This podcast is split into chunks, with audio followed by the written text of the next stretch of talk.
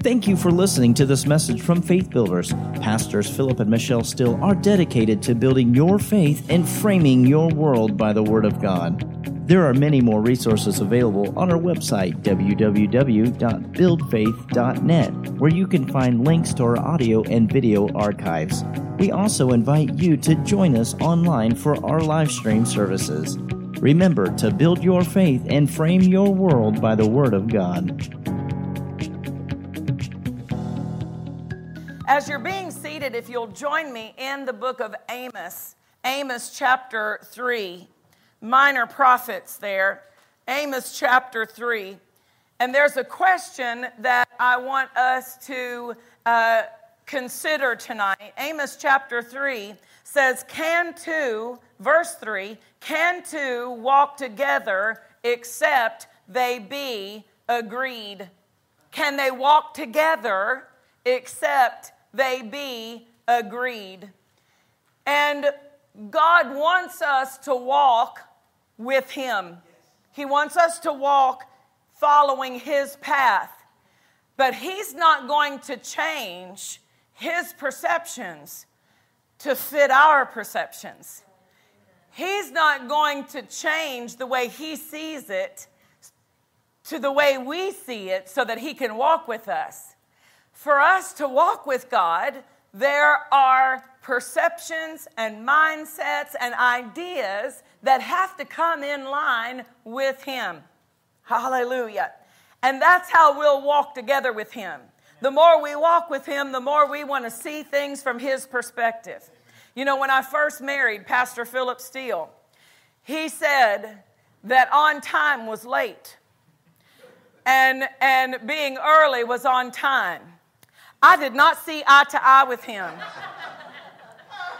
and we lived in a, a little two story apartment, and it was inevitable that when it was time that he thought it was time to leave for church, he had the kids down at the front door, and he was standing at the bottom of the stairs telling me I was late. And I would find myself hopping down that stair trying to put my shoe on because I thought, what is the matter with this man? Doesn't he know how early we are? But I have learned that I was not going to change his mind. And that if I wanted to have peace in my home, I had to come to that same conclusion that on time is late and early is on time. How many department leaders in the church know that on time is late and early is on time? Hallelujah. I think there was a, a time that uh, Pastor Jim was going to travel with Pastor Steele to the prison. And Pastor Steele told him what time he would meet him here, and they had to drive like an hour and 15 minutes to the prison or some uh, distance. And so he said when he was watching his clock, and when the time came, Pastor drove away. And so when I came to church that morning, Brother Jim was still here. He came to church. I said, Well, I thought you were going with Pastor. He said, I thought I did too. I thought I was too. He said, I was only three minutes late. To walk with our leader, we, we have to recognize how he sees things. Amen? And the same is true in walking with God for us to have the fellowship and the communion and the increased intimacy with God, we're going to have to see things His way. His way is right, His way is the correct way to see it. Even if we come and we say, Lord, I've never seen it that way before, we need to be in that mindset that if I see it in your word, I will disregard all of my previous experience. I will lay aside everything I learned before this moment and I will I will change my mind so that I'm in agreement with you because I want to walk the path that you have for me. I want to be in agreement with God.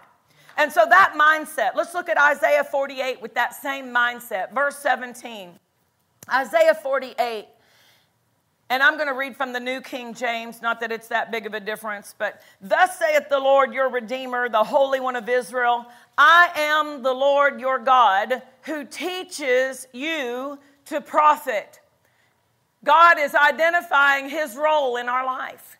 He is identifying one of the main interactions he desires to have with us. He said, I am the Lord who teaches you. I, I will teach you. So, with that in mind, we know there are things we need to learn. And when he teaches us, profit is always the result. God's instruction will always bring us up to a higher level of living. God's, God's teachings, His precepts, His understandings will always bring us into a, a peace filled life, into a joy filled life, into a life that flows with the flows of God. And so he says, I teach you to profit, and I am the Lord your God who leads you by the way you should go. There is a way we should go. It's a predetermined path. There is a, a, along uh, our lives, it's not up and down here and there, just random directions. God has prearranged and made ready Ephesians 2:10 in the amplified Bible, uh, prearranged and made ready for us the good life. There's a good life, but for us to live that good life, we've got to follow the path that he has prearranged and made ready for us. And I'm quoting Ephesians 2:10. Go ahead and show me the amplified so we can put our eyes on it together. Ephesians 2:10 in the amplified Bible. Hallelujah. This is this is something for us that will, that will help us know God's not up there making this up as we go. It says, We are God's own handiwork, His workmanship, recreated in Christ Jesus, born anew, that we may do those good works which God predestined, planned beforehand for us, taking paths, taking paths which He prepared ahead of time. Glory to God. That changes the way that we should approach decisions in our life. When we come to a decision, we know God has already chosen. God has already chosen. I need to find His choice in this decision. When I come to a crossroads, God's already been there. God's already already made a specific path for me. My job is to follow. I don't have to figure it out, just follow. He said, I will lead you in the path. This is a path that He prepared ahead of time that we should walk in them, living the good life. So the, the way to the good life is on the path. On the path is all the provision we'll ever need. God puts provision in the path. When my husband runs marathons, I thought it was interesting the first time I ever saw the marathon. I'd never uh, seen how the intricacies of the marathon. They know the path before the, the, before the marathon starts. They get a, a description of where the route is going to take them. And along the route, they have gone ahead of them along the path and prepared stations. And there is refreshment and provision in those stations, in those provision stations. And so, if they get to a place where they feel like, I can't make it, I feel so weak, they know if I can go one more mile, there's going to be a provision station. I can grab some sliced oranges that will boost my energy. I can grab a pack of goo, which is a, a substance that well, I, am looking at another. It's like other marathons. Y'all know what I'm talking about. If you know I, that station is ahead of me, I can make it. If I can just go on, there is a provision along my path. God has provision if we're on His path. If you veer off that path, path, there's no provision prepared. But if we're on the path, there is that is Jehovah Jireh. That is who God is. He is the God who sees and, and prepares in advance. So there is provision along the path if we'll follow. Our job is to learn, and our job is to follow. Notice what he says in verse 18. Oh, that you had heeded my commandments That is a sad statement. If you would have, they didn't. They didn't. He said, If you would have heeded my commandments, then your peace would have been like a river and your righteousness like the waves of the sea. If they would have, but they didn't. We can learn from that mistake and we can be doers of the word. We can be heeders of the commandment. We can be those who learn what he's teaching and follow how he guides us. Amen? This is how we're going to walk on that path. Psalm 25, verse 4.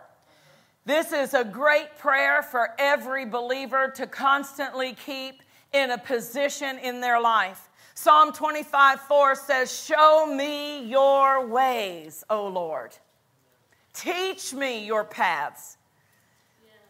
It is, it is prideful to think that we're going to be able to walk on those paths without His help without His teaching. Teach me your paths. Lead me in your truth and teach me, for you are the God of my salvation. On you I wait all the day. So, this prayer needs to be something that we have in our heart continually, that we are always ready ask God to help us. The Holy Spirit is such a gentleman. You know, the word paraclete, when it says he is your comforter in the King James, uh, it is the, he, the Greek word paraclete, which means one called alongside to help. One called alongside. That word called is referring to a holy calling. Just the same way that a, a pastor or an evangelist is called by God into this holy office. The Holy Spirit is called by God to stand in a holy office of helping us. That's his ministry, is to help us. That's, that's his divine calling, is to help you in your walk with God. But he's such a gentleman that he is not going to force his instruction upon us. He is not going to pressure us or pester us with the wisdom of God. It's available. If you'll read Proverbs, you'll find out that wisdom calls out. But for those who refuse the call of wisdom, wisdom didn't force herself upon those people. I'm here. Here's the wisdom of God. Here's what you need to do in this situation. A soft answer turns away wrath. A soft answer turns away wrath. Well, if that wife follows her husband through every room in the house, determined to get the last word in, wisdom is going to back up and say, I can't help you if you don't act on me. So, the, the wisdom of God, the help of the Holy Spirit, if we don't yield and even ask Him for help, I'll, never forget a story that Keith Moore told about a time uh, early on he had been he was there working at Rhema, uh, working in the healing school uh, and, and a part of that ministry. And he said there was a certain investment scheme that came through an investment opportunity that came through. And he said a lot of the people that he considered to be spiritual and that he considered to be wise were taking part in this investment opportunity. And so he was looking around at what they were doing and thought, well, maybe I should be involved in this investment opportunity as well. And so he made the appointment and he pulled the money out of the bank and he was going to go meet with that person that day to give them this money. And he said, it just occurred to me that I hadn't asked God. You know, the Bible does say, acknowledge him. Acknowledge him in all of your ways, and he shall straighten, which is also defined as unbend. He will direct, straighten, and unbend your paths. But without the acknowledging, he has no invitation to get into your decision. So he said, That morning, I, it occurred to me that I had not acknowledged the Lord. I had not asked the Lord about this. And he said, So I brought it up in prayer. And I said, Lord, I'm planning to go take this money and invest in this opportunity like all these other people are doing. What do you think about it? And the Lord said, I have not given you any indication to trust that person. So he put his money back in the bank and he canceled that appointment. And when other people were losing their money, he didn't because he inquired, he acknowledged the Lord. But without bringing that up in conversation, God wouldn't have stopped him. What gave God the open door to advise him was his question What do you think? He acknowledged the Lord. So, this is why we've got to recognize that we just don't go headlong into situations, even a faith situation. There are times that people will respond out of their mind in a faith fight. And uh, they'll think, well, this is the way to respond if I am under attack in my body and they'll just start grabbing scriptures and start launching those scriptures at that situation. But the wisdom then is to say, Lord, how do I respond to this? Of course, we raise up the shields immediately when we know we're under attack. Lift those shields. But then find out because sometimes it's the frontage road that gets you on the interstate. Do you know what I'm talking about? If you've ever been to Texas, you know. Can I get a witness? Any drive ever been to Texas? I mean, you got to be on the frontage road for a mile sometimes before you get on the interstate. And there are some times that it's because people are not walking in love that they're fighting that battle. It's sometimes it's because they, they are, are holding unforgiveness in their heart that the enemy keeps getting in that open door. And so that's why we need to have his help and we need to go to him and say, This is what I'm facing. How do I respond to this? What do I do in this situation? And let the Holy Spirit advise you because he's not going to do so without your opening the door for that conversation. Show me your paths, teach me your ways. I desire to know what you want me to do in this decision. I desire what your counsel about this, this investment. I desire your counsel about this uh, job opportunity. I desire your counsel about this situation I'm facing in my family. And that opens the door for the Holy Spirit to respond. This is, this is where we're learning to walk with Him. Learning to walk with Him. Hallelujah. You know, Pastor, uh, what has so um, witnessed to me is how he pastors us supernaturally. He pastors our, our church families supernaturally. And that's priceless because there can be situations. For instance, there was a, a family uh, that called and said uh, they were standing against COVID and all of the symptoms, and there was such a high fever and certain things. And of course, in your mind, you would think immediately, this is how to respond, this is the scripture to use, this is the way to, to react to that. But he, of course, stood in prayer, prayed with the family, and uh, but then in the morning, when he's having his personal time with God, he is seeking God. He is seeking God. And the Lord gives him a specific scripture about the burning, about, about the, the burning fever. And that scripture came up in his spirit.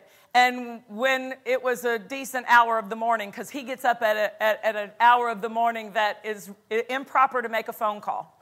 So, so when, when the proper time came, he called that family back and he said, This is the scripture that the Lord gave me, that he has redeemed us from the burning pestilence. And so they took that scripture. That was the tool that that family needed. And that fever broke off that man's life that day.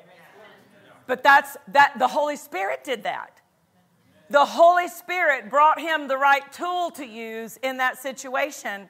But because we have a pastor who is not just dealing with our situations and helping us from his head, but instead he's getting in the presence of God and getting supernatural answers for us. You know, the Goodwins were pastors who pastored supernaturally. J.R. Goodwin and his wife. They were such an uh, important part in Brother Hagin's life that Brother Hagin, uh, Sister Pat told me, he would drive an hour out of his way just to meet up with them and pray. If he was near them in any any meetings, he would come and pray with them. She said, I remember that they would drive out into the country and the four of them would just get out of the car and pray. They were so in tune with the leading of the Lord that one night Sister Goodwin was in her bed and uh, they were asleep, but she was awakened with a sense of the Spirit to pray for someone in her family, in, in their church family. And she started praying and prayed what she knew in the natural and prayed in the spirit and was praying so that her husband woke up and said, What's the matter? And she said, I sense that someone in our church is in danger. And so she and he both got up out of the bed. He said, Well, let's just get up and let's pray about it. And with the help of them both praying, it seemed like the heaviness of that lifted a bit.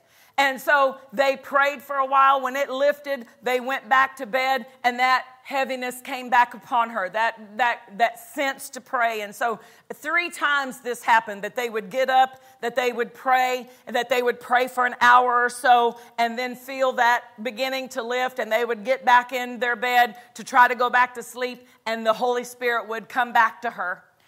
And about five o'clock in the morning, they made the decision. They, they got to a place in their praying that they said, Lord, whoever this is, whatever is going on, we ask you to give this person a dream and warn them in a dream.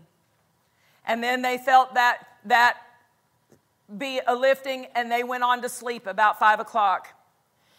Their Sunday school superintendent, he was awakened with that dream. He said he knew what time it was because the dream so woke him up that he got up and went to go get a glass of milk and he looked at the time and it was five o'clock. And so that day he went into work and he was working in the oil rigs, drilling in the oil rigs. And so uh, they uh, had someone who was supposed to climb a certain ladder and work on a certain piece of equipment that had called in sick that day. And they asked this man, Will you go up there and do his job? And he, he climbed up a few of the rungs of the ladder, about 14 rungs, Brother Hagin says. I don't know why I remembered that. But then he came back down the ladder. And he said, I can't do it. I'm not going to do it. And he said, I had a dream at five o'clock this morning that I climbed the ladder and that wire broke and it cut my head off, and I'm not going to do it. And there was another man standing there who said, I'm not superstitious, I'll do it. And he climbed up the rope, began doing the job, and a few moments later, the wire broke and cut that man's head off, and it hit the Sunday school superintendent in the shoulders. What a graphic example, but yet an important example of being in agreement with God, being in such a place of sensitivity, such a place of recognizing God's trying to tell me something. God is trying to alert me to a situation. I love the victory stories, but I have a failure story. Y'all want to hear it? Y'all want to hear my, my failure to respond to something that I, God was trying to tell me? Back to school blast. We had so many people. We had a, it was a Christmas, it was the Christmas giveaway. We had thousands and thousands and thousands of toys that had been donated through toy drives that we had done all across the city. We had access to a school in Kansas City, Kansas, and we were going to, we, we had a Christmas play that told the story of Jesus. They would come into the auditorium. We had the 20 minute play. We gave an altar call. We prayed for people. And then we released them to go in to get toys for their children. We were supposed to have them met with uh, people that would help lead them through and pick out a certain number of toys in a, a way that was correct and a way that was uh, supervised. And so we had worked so hard to gather all of these toys. We had toys in the attic. We had toys. I mean, we had we had we had those little Mattel cars. You wouldn't imagine the amount of of cars and toys and all these things. I mean, that back sanctuary was full of toys. And, and it, we had to get, we had to rent trucks to load all these toys and take them down and set them all up. We'd worked so much. And the day before this event, we were in the middle of this preparation, and Pastor Marie and I took a break for lunch at the Arby's there on State Street. And we are sitting in there, and I, I said, eh, She's telling me about a dream that she had the night before. And I'm telling her about a dream I had the night before. And in that dream, the toys were all stolen. And so we just took authority in, in our head in the name of Jesus, and we were dealing with it in what we thought. But we were so tired physically, we were so stretched in the natural that even though God had given us both almost the same dream, and given us both this warning danger danger will robinson danger. I mean it was it was apparent we both dealt with it in a way that we thought was spiritual because we took authority in prayer but it wasn't what the holy spirit was trying to get across to us. And so we just prayed over it. And when i say just prayed over it there is an accurate praying about things. But I didn't pray till I sensed the victory. I didn't pray like remember uh, Sister Goodwin when that came she prayed until there was a note of victory. She prayed until there was a lifting of that that what the Holy Spirit was trying to impress upon her. I didn't do that. I just I just inaccurately prayed over that. We had our first play. We had people lined up so much they had to block the street. I mean, blocked the street from the main street. And the police were like, We've never seen, we, uh, you know, they were out there trying to help us with crowd control. We had asked a church to help us. It was before I had learned enough Spanish to be able to uh, translate. We needed, there were so many Hispanic families that were going to be coming. We needed to make sure that we had people who could help us translate and walk these families through. So we had asked the church to help us, but evidently we weren't very clear and they didn't we didn't give them enough instruction. And so we had that first group of people come in the power of God moved. People filled the altars. People were saved. People were touched by God. We released that first group of about, what would you say, maybe 500 through to go get their toys. Each, each family get a toy for each, uh, like two or three toys for each child, I think is how we set it up. But within that first group, they almost wiped out our toys because those people from that other church brought their whole church in and just came in and started taking toys. They let the people come in and just grab what they wanted, and people were leaving with more than they were supposed to get. And God warned us, but we didn't give enough attention to that warning. And both of us looked at each other when it was over, and we knew God tried to tell us. God tried to tell us what was going to happen to prepare us. Hallelujah. That's going to help somebody.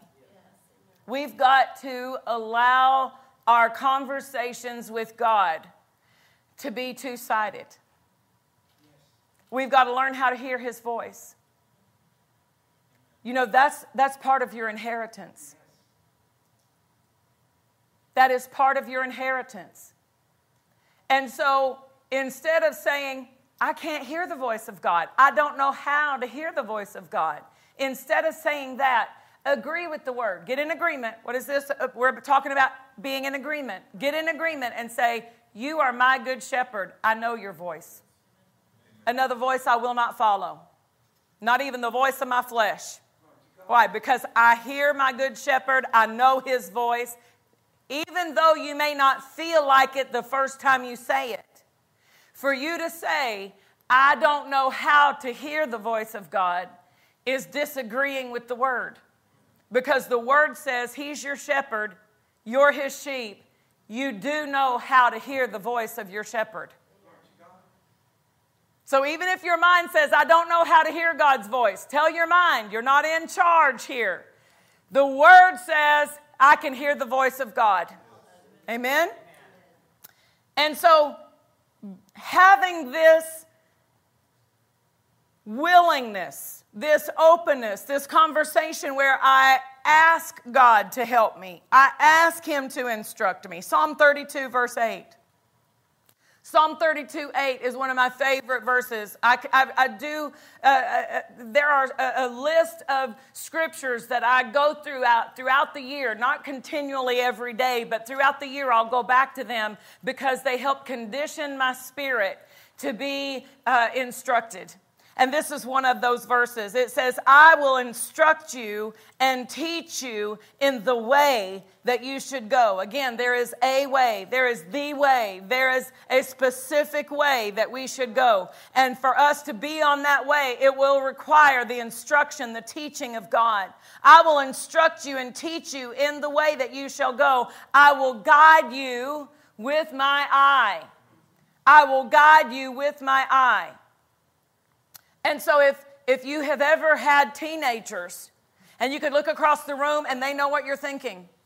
I mean, you just look at them and they're like, okay, mama says don't do that anymore. You didn't have to say anything, just your expression conveyed it. God wants to have a relationship with us where it doesn't have to be a loud, booming, uh, demonstrative uh, interaction, but that just that soft touch. Just that soft touch when, uh, when, they're, when, when certain, certain horse training techniques provide the way for a horse to learn how to respond to the, the pressure of a knee on the side of their ribs. And without having to put a heavy pressure on their mouth, if that horse is trained, just the the, the feeling of that pressure of that knee against their ribs will tell them, He wants me to turn right. He wants me to turn left. She wants me to go backwards. Have you ever seen there are certain competitions that they have no reins and no saddle? Woo! I'm impressed. And that with, with no reins in the horse's mouth and no saddle on their back, they can, they can tell the horse and if you watch it, you don't even see what indications they're giving to that horse. To, to, the, to the perception from our side of watching, it just looks like they're riding. But the horse will run, it will change gaits, which means it goes from using its left foot as the lead foot to it'll switch and go to its right foot. Well, how did they tell that horse to do that? They're putting pressure on their ribs or touching their neck in a certain way that they have taught that horse when I touch your neck this way, you do this. I mean, just in basic neck reining, without having to put the main pressure on the mouth, if you have neck reined a horse, taught that horse to respond, you can just lay the reins across their neck and they will start turning. And as long as you keep those reins laid upon their neck, they will turn and turn and turn on a dime. And then you can switch it, and they'll switch directions, just the pressure on the neck. God wants such a relationship with us that just a soft touch on our heart, and we're so instantly responsive to Him. Oh, yes, Lord. I back up from that. I stand still. I'm listening. I'm listening. Hallelujah. Hallelujah. This requires training. It requires us walking with God and learning how He speaks to us and learning how He deals with us. And in prayer, you know, you're not going to learn that if you pray five minutes and call that a prayer life. Woo. I'm going to pull a Billye Brim. Woo! You can't learn that in five minute conversations. For you to be able to recognize how God impresses, one of the greatest ways is in prayer, letting Him lead you in praying, letting Him guide you in, in certain things that you're praying for.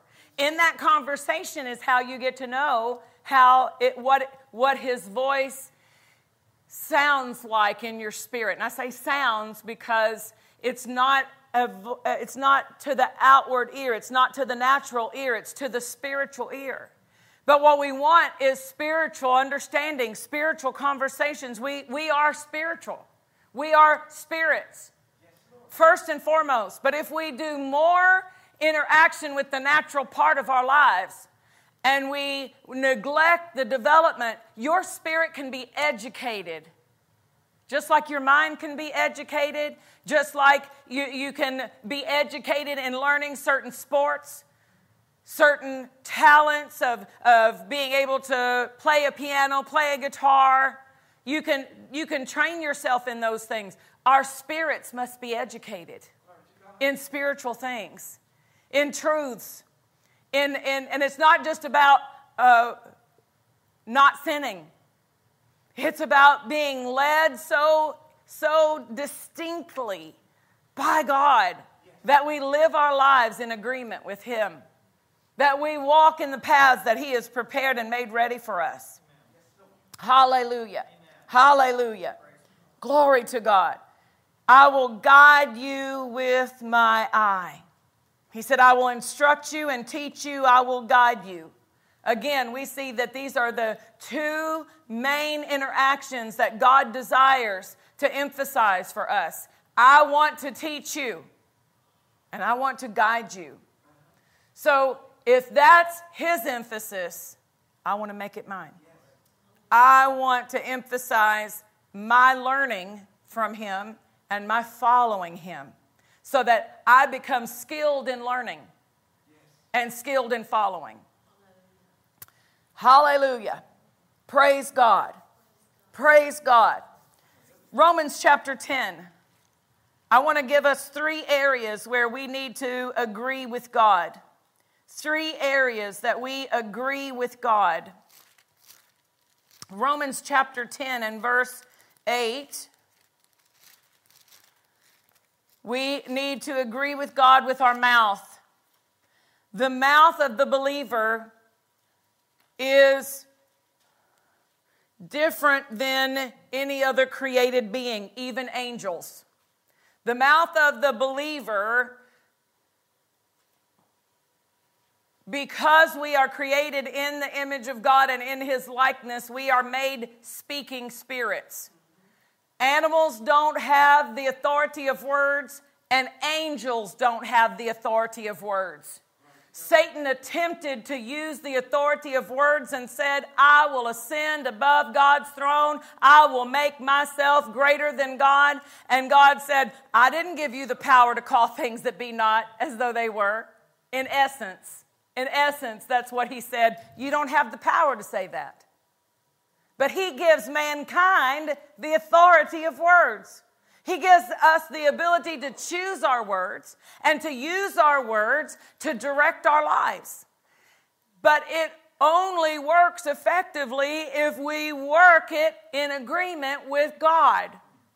If we bring our mouth contrary to what has come out of God's mouth, it will hinder our walk.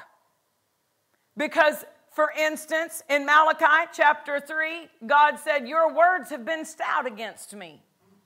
And they said, Where have our words been stout against you? And God said, You say it's vain to serve God. You say it's vain to bring my, my tithe to God. It's vain. It's useless for me to bring my offerings to God. It's useless for me to walk holy before Him. And He said, Your words have been stout against me. Those words became a stumbling block, became a hindrance, a brick wall for God's ability to work in their life. And so not only was he correcting them for their attitude, but he said, Your words are contrary to what I have spoken. And so in Romans chapter 10 and verse 8, we see uh, the operation of faith. It says, But what saith it? The word, what saith it? Uh, referring to the righteousness which is of faith. What does righteousness say? Righteousness which is of faith in verse 6. The righteousness which is of faith speaketh on this wise. And this is what the righteousness that faith produces will say.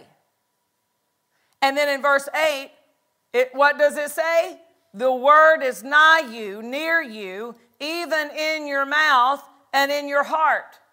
When you are developing yourself in who you are in Christ, the righteousness you are in Christ, when you're developing yourself in who the Word says you are, then you will say, I have the Word on it. I have the Word on it. I don't need God to come visit me personally because if I have His Word, He is personally involved. The Word, the righteousness which is of faith says, The Word is near me. Where is it? Notice it puts mouth first. That's a scriptural order. It puts mouth first. It's in my mouth because if you want to get it in your heart, just put it in your mouth. And your tongue is like the pen of a ready writer, Psalm 45 1 and it will write upon the table of your heart. Amen. So the the way to get it in the heart concerning whatever subject that you are are operating faith for is get it in your mouth. And that's how you sow it into the ground of your heart. The sower sows the word, and the word fell into the ground, and they heard it.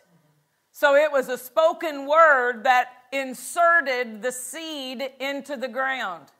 And it doesn't have to be your pastor speaking the word, it can be you speaking the word that will deposit the seed into your ground. So it says, The word is near me in my mouth and in my heart. That is the word of faith which we preach. That if you shall confess with your mouth the Lord Jesus and shall believe in your heart that God has raised him from the dead, you shall be saved. What is in the mouth is a matter of life and death. What is in the mouth can move me into a place of salvation flowing. With the mouth, with the heart, verse 10, with the heart man believes unto righteousness, and with the mouth confession is made unto salvation. So I need to have my mouth in agreement with God and my heart in agreement with God. And a lot of times people have the right thing in their heart, but then they speak things that are contrary and it changes what's in their heart.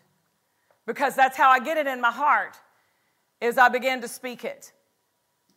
When I reach a fullness, it's going to overflow back out of my mouth. So my mouth is involved in sowing it into my heart, and then my mouth is involved in bringing it out when it's reached an abundant level to apply it to my situation. So, do you see how we have to keep our mouth in line with the Word of God and not say things we don't mean and not say things that are contrary to what we're believing for? Hallelujah. And then our heart, another scripture to let us see the importance of our heart being in agreement is Mark 11 and verse 23. For verily I say unto you that whosoever, whosoever, whosoever shall say unto this mountain, Be thou removed and be thou cast into the sea, and shall not doubt in his heart, but shall believe that those things which he says shall come to pass, he shall have whatsoever he says. So again, we see the importance of the mouth and the heart. I have to believe what I'm saying. I have to believe what I'm saying. So when I first started quoting the scripture about what God said about my increase, I didn't believe what I was saying. I felt like I was lying because everything in my natural circumstance was lack, lack, lack. But I began to speak this, and what helped me was This is God's word. This is not my idea. I'm not quoting something off the top of my head. God cannot lie. And God said, and I would quote the scripture, and God said, so taking that, that mindset of I am quoting the Word of God, I need to know the Word of God is forever settled. I need to know that the Word of God is set apart. The Word of God is a, a set apart Word.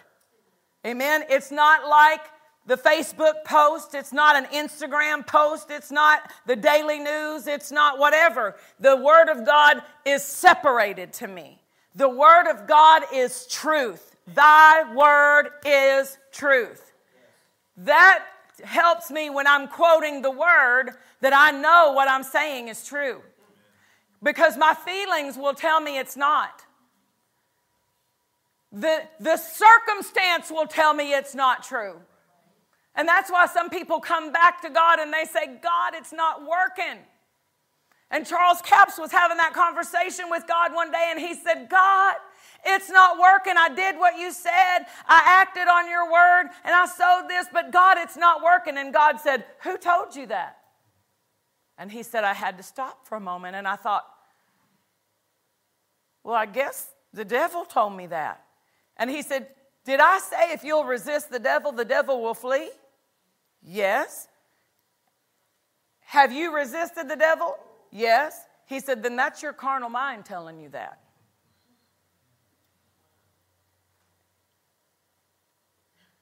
If, if we say it's not working and we go to God and say, God, it's not working, do you think He's going to say, oh, it must be broke? 1 Peter 2.24 must be broken. Gabriel, we've got a problem. Red alert. 1 Peter 2.24 is not working because they said it's not working. No, no. It's not the word. The word will not return empty. Do you see why we've got to sanctify it in our understanding? This is God's word. This is not, this is not me quoting a positive confession. This is me applying the word. This is me taking the word and authorizing it to change my situation. So if I look at the circumstance and the circumstance says it's not working, do I agree with the circumstance and say it's not working? Or do I agree with the word and say, God, your word will not return empty? Right? It is working. If I, whether I see it or not, it's working. Whether I feel it or not, it's working. Because it's the Word of God. And so I'm going to keep my faith in line with it and I'm going to keep my agreement. Faith is, a, is agreement, faith is a connection. Doubt separates us from the Word. Peter was walking on the power of one word come until the evidences and his previous experience, he, he, he looked at the wind and the waves and began to sink. He didn't sink, he just began to sink. He began to sink. Have you ever began to sink? Have you ever stepped out on the side of the swimming pool and inch by inch you had enough time to say, "Hey, I think I'm going under"? no. The power of his faith was leaving increment by increment by increment as he looked on the wrong thing as he agreed with the wrong thing, it gradually was dissipating out of his spirit.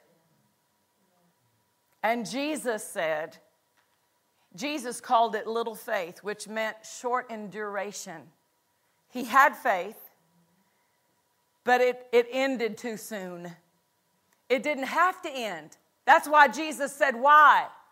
Why did you doubt? Why did this end. Your faith was being released and your faith was operating, it was working. What caused it to end? What he looked at. And what he looked at, he got in agreement with. That's why when evidences come, Abraham had evidence.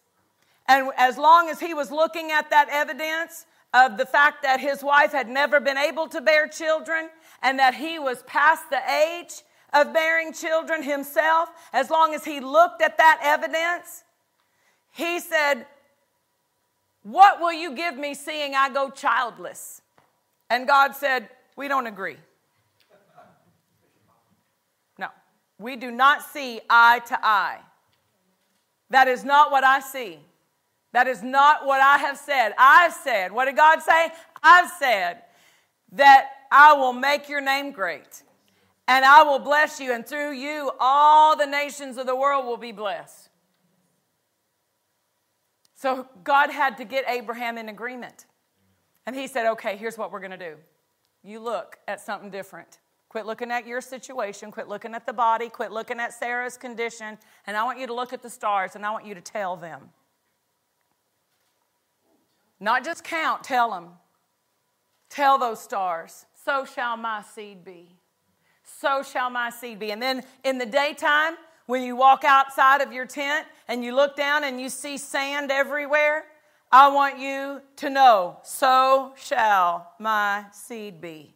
So in the, in the day, he could look at the innumerable grains of sand. So shall my seed be. At night, he could look up at the innumerable stars. So shall my seed be. So shall my seed be. So shall my seed be. And then God changed his name so that he had to not only visualize and get the inner image, but he had to bring it up out of his mouth and say, I am the father of many nations. He introduced himself differently than he had introduced himself before. I am the father of many nations. And in, in, in keeping it before his eyes and bringing it forth out of his mouth within the time of life, Isaac was conceived. Hallelujah. So when people say, Abraham waited 25 years on God. God gave him a promise at 75, and he didn't bring forth that promise till 99. I put forth to you today, it wasn't Abraham waiting on God. It was God waiting on Abraham to get in agreement with him. Because the moment he got his heart and his mouth in agreement with God, he had the result of what God said. Amen? Hallelujah. We're not waiting on God. We're not waiting on God. We're not waiting on God. I was driving back one time.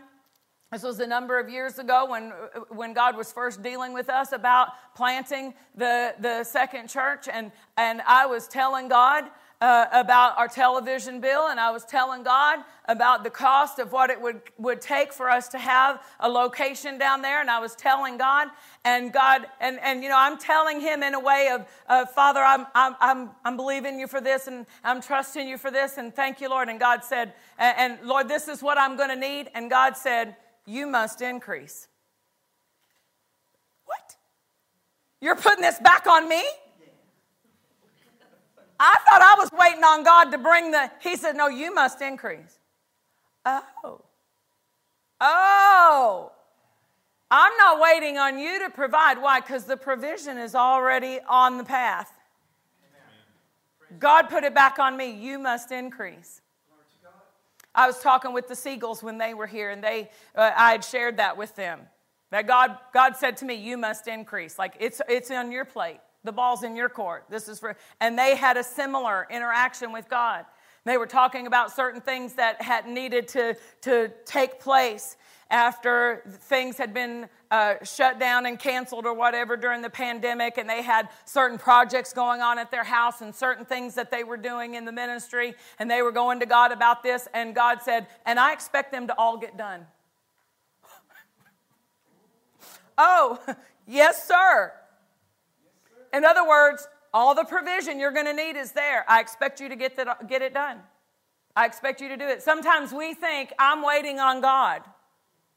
And God's saying, I've already made the way. I've already provided the preparation. I've already ready uh, placed within the situation what you're going to need. Does the Bible say He has given us all things that pertain to life and godliness? Has already, past tense, has already. So, do you see why it would be a, a, a hindrance to our faith for us to say, Lord, I need this? I need you to give me this. When He has already provided it? What is more appropriate is, is to agree with that. Father, you have already given me the provision that I'm going to need for this. It's already in my covenant. For me to get down on my knees in front of my husband and say, Philip, please marry me. Would you marry me? Please marry me. I want to be your wife. Would you marry me? There's nothing he can do to be more married to me than we already are married. But when we go to God and act like he hasn't done the provision or he needs to give us something that he's already given us, he's at a limit. What can he do if he's if he's already healed us by Jesus stripes? Can we convince him to heal us? If we're asking God, God, heal me, please heal my body, heal me. I did. That's what pastor would say to me. I can't I can't be any more married to you than I am. We could renew our vows, but that doesn't make me more married than we were prior. We're as married as married can be. And God says He has already. God says He always causes us to triumph. Hallelujah. That this is the victory. He has already provided all things that pertain unto life and godliness. He has given us all, every spiritual blessing. Now, sometimes people derail at the spiritual blessing. They think, well, that's a spiritual blessing. I'll get spiritual blessings when I go to heaven. No, no, no. Spiritual blessings are the root of all natural blessings. If you have the spiritual blessing, you have the capacity to bring it into manifestation in your finances. If you have the spiritual blessing, you have the capacity to bring it into manifestation in your marriage. It's the root of the natural manifestation of that blessing.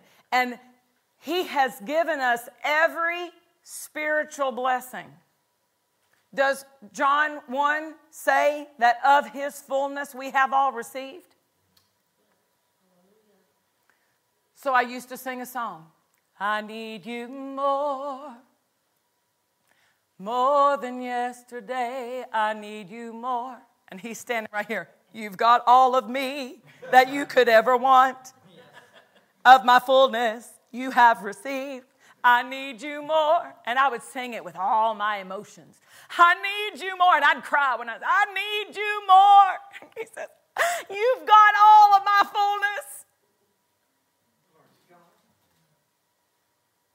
Do you see that, that desperation that, that unscriptural, disagreeing songs bring people to.